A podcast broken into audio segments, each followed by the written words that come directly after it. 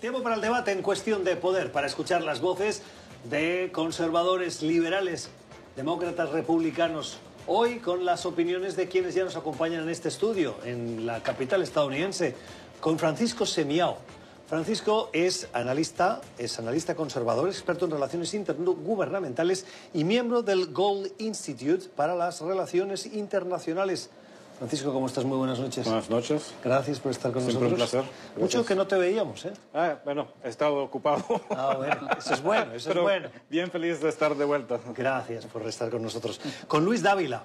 Luis es abogado, es analista político demócrata y es miembro del Comité Nacional Demócrata. Luis, ¿cómo estás? Muy bien, muy bien. Gracias por la invitación. Gracias a los dos por estar esta noche aquí en, en NTN 24, el día en el que seis candidatos que buscan la aspiración demócrata se van a medir en ese escenario con sus argumentos, sus puntos de vista y sus ataques. Ataques entre ellos y muy particularmente la figura estelar de esta noche va a ser la de Michael Bloomberg, el exalcalde de Nueva York, que clasificó in extremis esta semana para formar parte de esa selección de candidatos y estará en el escenario. Ha recibido ya críticas, Luis, críticas que van en la línea de que parece que quiera comprar la elección. ¿Son críticas justas? Me parece que no, porque cada, cada ciudadano tiene derecho a aspirar, ¿verdad?, al puesto que quiere, independientemente de la riqueza o el dinero que tenga, ¿verdad?, a su haber. Eh, yo creo que Bloomberg ha hecho una campaña inteligente. Eh, ciertamente ha tenido los medios y los recursos para poder, ¿verdad?, eh, difundir ese mensaje a través de toda la nación, distintos estados, distintos enfoques. Hemos visto muchos videos, mucha propaganda. Eh, en ese sentido, creo que hemos podido ver cómo sus números han ido subiendo poco a poco y su incursión ahora en el primer debate, ¿verdad?, nacional, cuando ya lo que quedan son seis candidatos, con- habíamos comenzado con más de 30 en un momento, o 20 y 28 creo que fueron los que realmente se lanzaron. Eh, así que estamos entrando en la recta final. Él, él, eh, ha apostado a, a Super Tuesday. Él no ha querido invertir en campaña en los primeros cuatro estados.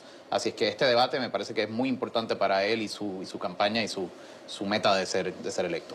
Francisco, ¿es justo decir que Michael Bloomberg con su fortuna está intentando comprar la presidencia, ganar la elección a base de, Eh, de- yo diría, talonario? depende de las reglas. Yo no sé todas las reglas, pero sé que la crítica es que él no eh, participó en, en- en este, el proceso eh, de, de este, ah, el principio cuando tuvieron este, las elecciones en Iowa y también en el otro estado, cual fue New Hampshire.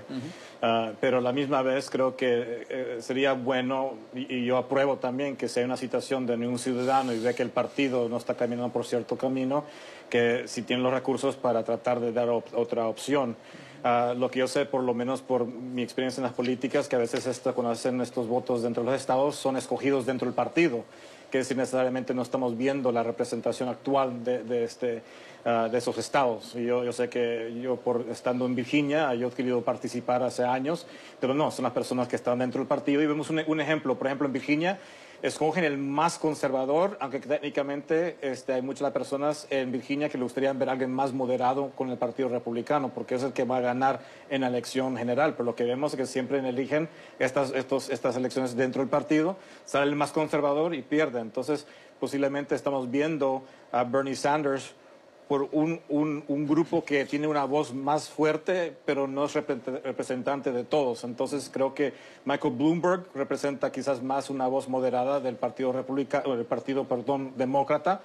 Ah, pero sí, esta noche va a tener que enfrentarse esas críticas que quiere comprar la elección y también otras cosas que ha dicho en el pasado que se están ah, ah, saliendo a luz eh, últimamente. Claro, en este debate hay dos candidatos que llegan fuertes y un Michael Bloomberg que ha hecho una grandísima inversión en publicidad para eh, avanzar su campaña. Los que llegan fuertes son Bernie Sanders y Pete Buttigieg. Pete Buttigieg y Sanders son los ganadores de eh, las contiendas. Buttigieg por la mínima en los caucus de Iowa y Bernie Sanders en New Hampshire. Hay que recordar que si bien esta noche vamos a ver a, a Michael Bloomberg en ese escenario, no está en la boleta ni de Nevada que es este próximo sábado, ni la semana que viene en Carolina del Sur. Se está reservando, como decía Luis, para el supermartes. Em, parece imparable, la, por lo que estamos viendo, de intención de voto y de encuestas, el ascenso de Bernie Sanders. ¿Está preocupado el partido?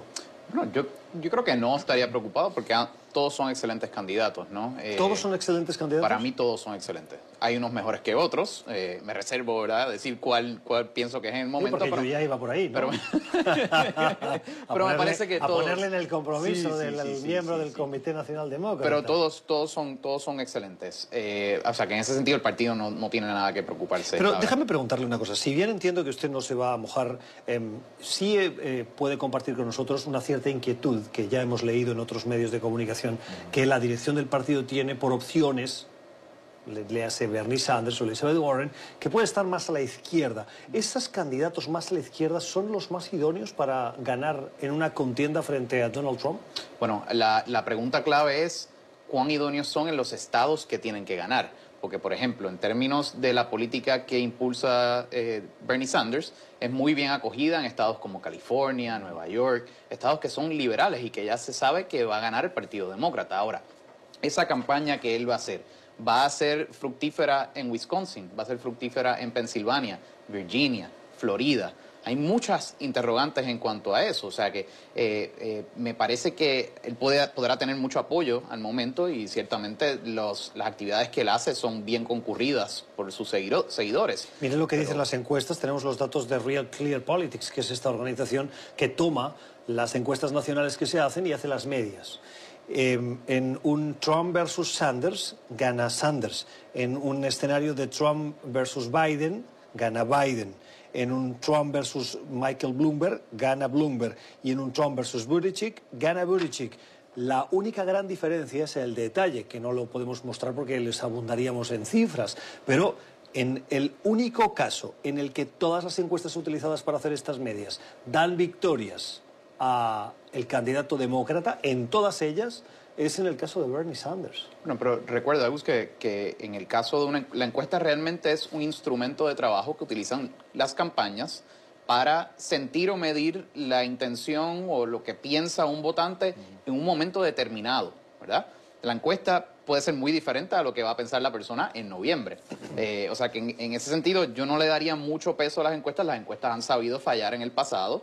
Eh, yo, yo creo que es parte de la emoción que se ve, el fervor que se ve eh, de una candidatura demócrata, independientemente de quién sea el candidato. y, también lo que, igual como dice Luis, que hemos visto en el, pasado donde estas encuestas han fallado y todo tenemos que esperar también eh, con los debates actualmente, con los últimos candidatos, porque también muchas personas se deciden después de ver qué es lo que pasa ahí. Entonces no vamos a saber qué, qué tipo de reproche va, se van a hacer entre ellos mismos, como puede Bernie Sanders, otro candidato, decir unas cosas donde Trump se ve muy mal y las personas se deciden como lo opuesto. Pueden hacer que eh, Trump uh, puede salir a luz, que, que, bueno, no salir a luz, pero puede demostrar que quizás eh, el retórico que hace Bernie Sanders del socialismo o algo, entonces las personas puede, que están en el medio pueden cambiar sus, decisiones y puede todo ir al favor de Trump. Entonces hay que esperar ver cómo esos debates van a ir. Y otro, y otro factor, creo, Francisco, va a ser qué va a ser si eventualmente Bernie Sanders es escogido como el candidato del Partido Demócrata ¿qué va a hacer esa campaña para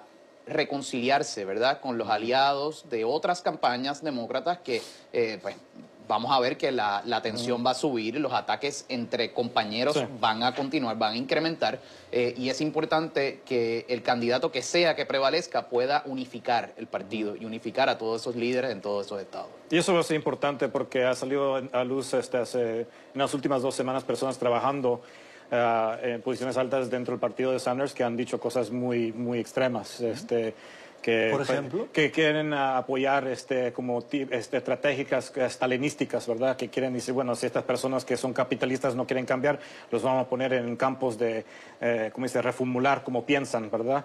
Entonces, este, no, no, he visto necesariamente que han despedido a estas personas, pero eh, uno se pone a pensar, si él gana, serán estas personas, eh, tendrán posiciones importantes en el gobierno. Y esto va de dos lados, porque he visto personas irresponsables de, de republicanos y demócratas tomar posiciones, pero sí me, me, me, pongo un poco eh, nervioso de ver personas así todavía trabajando en ciertas campañas que pueden terminar en posiciones importantes de mucho poder. ¿Cuán preocupante es para eh, su punto de vista, para ustedes, el hecho de que los candidatos eh, demócratas están eh, sacándose los ojos. Es decir, se están criticando que si tú no tienes el fervor, que si con tu programa no vamos a ningún sitio, que si eh, con eh, esa propuesta de Medicaid ah, para todo el mundo vas a quebrar el sistema estadounidense. ¿No, estamos, ah, ¿No le están haciendo la campaña al presidente de los Estados Unidos? Siempre hay algo de daño que se hace, ¿verdad? El, el- el daño colateral. Pero creo que es bueno en la medida en que se está dis- discutiendo la idea. Hablan de Medicare for All, ahora estamos hablando de quién lo paga, cómo se paga. Eh, Pete Buttigieg es uno que ha dicho, eh, bueno, yo creo en Medicare for All, pero Medicare for All, who can pay for it? Todos los los que puedan, ¿verdad? Y los que quieran tenerlo. Eh, o sea que hemos visto cómo ideas de campaña han evolucionado entre otras formaciones híbridas, llamémoslas. Y creo que eso es positivo, ¿verdad? El debate de ideas. Ahora, cuando se entra el ataque personal, ¿verdad? un ataque eh, político, eh, sucio, etcétera, pues eso sí tiene, tiene un daño. Pero por eso es que la clave es tender puentes, cómo se reconcilian, cómo pueden llegar a, a llegar a un consenso, cómo se pueden unificar después del mes de julio cuando Y- tengan y la eso es lo que vimos entre la señora Warren y el señor Sanders cuando se atacaron acerca que él dijo algo que la mujer no puede ganar la presidencia y él prácticamente está diciendo está mintiendo y él lo aprovechó aprovechó en puro con las cámaras vivas diciendo tú estás mintiendo y, y él dice no él, él se sintió ¿Por qué es confortable preocupante esto para los candidatos demócratas y, eh, señor Semeao, por ejemplo, que usted es analista conservador, no lo parece que lo sea para el presidente Trump que insulta a diestro y siniestro? Quiero decir, esta semana le hemos visto atacar a Bernie Sanders, a insultar a Michael Bloomberg, eh, meterse en la campaña para crear divisiones ah, y utilizando no siempre un tono presidencial como sería deseable. Eso es, eso es ah, creo que es ah, un una problema que tienen ciertos conservadores igual que yo.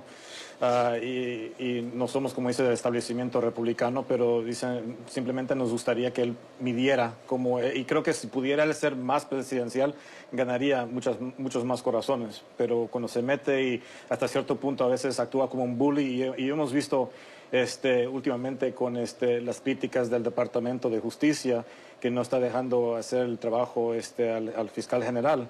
Eh, eh, eso es- no, no es apropiado. Sí, él tiene la, la- el- este, la libertad de decir lo que quiere y poner lo que quiere en Twitter, pero en un caso tan sensible eh, no, no creo que fue apropiado. Creo, que, creo que también hay un, hay un factor. Trump corre solo.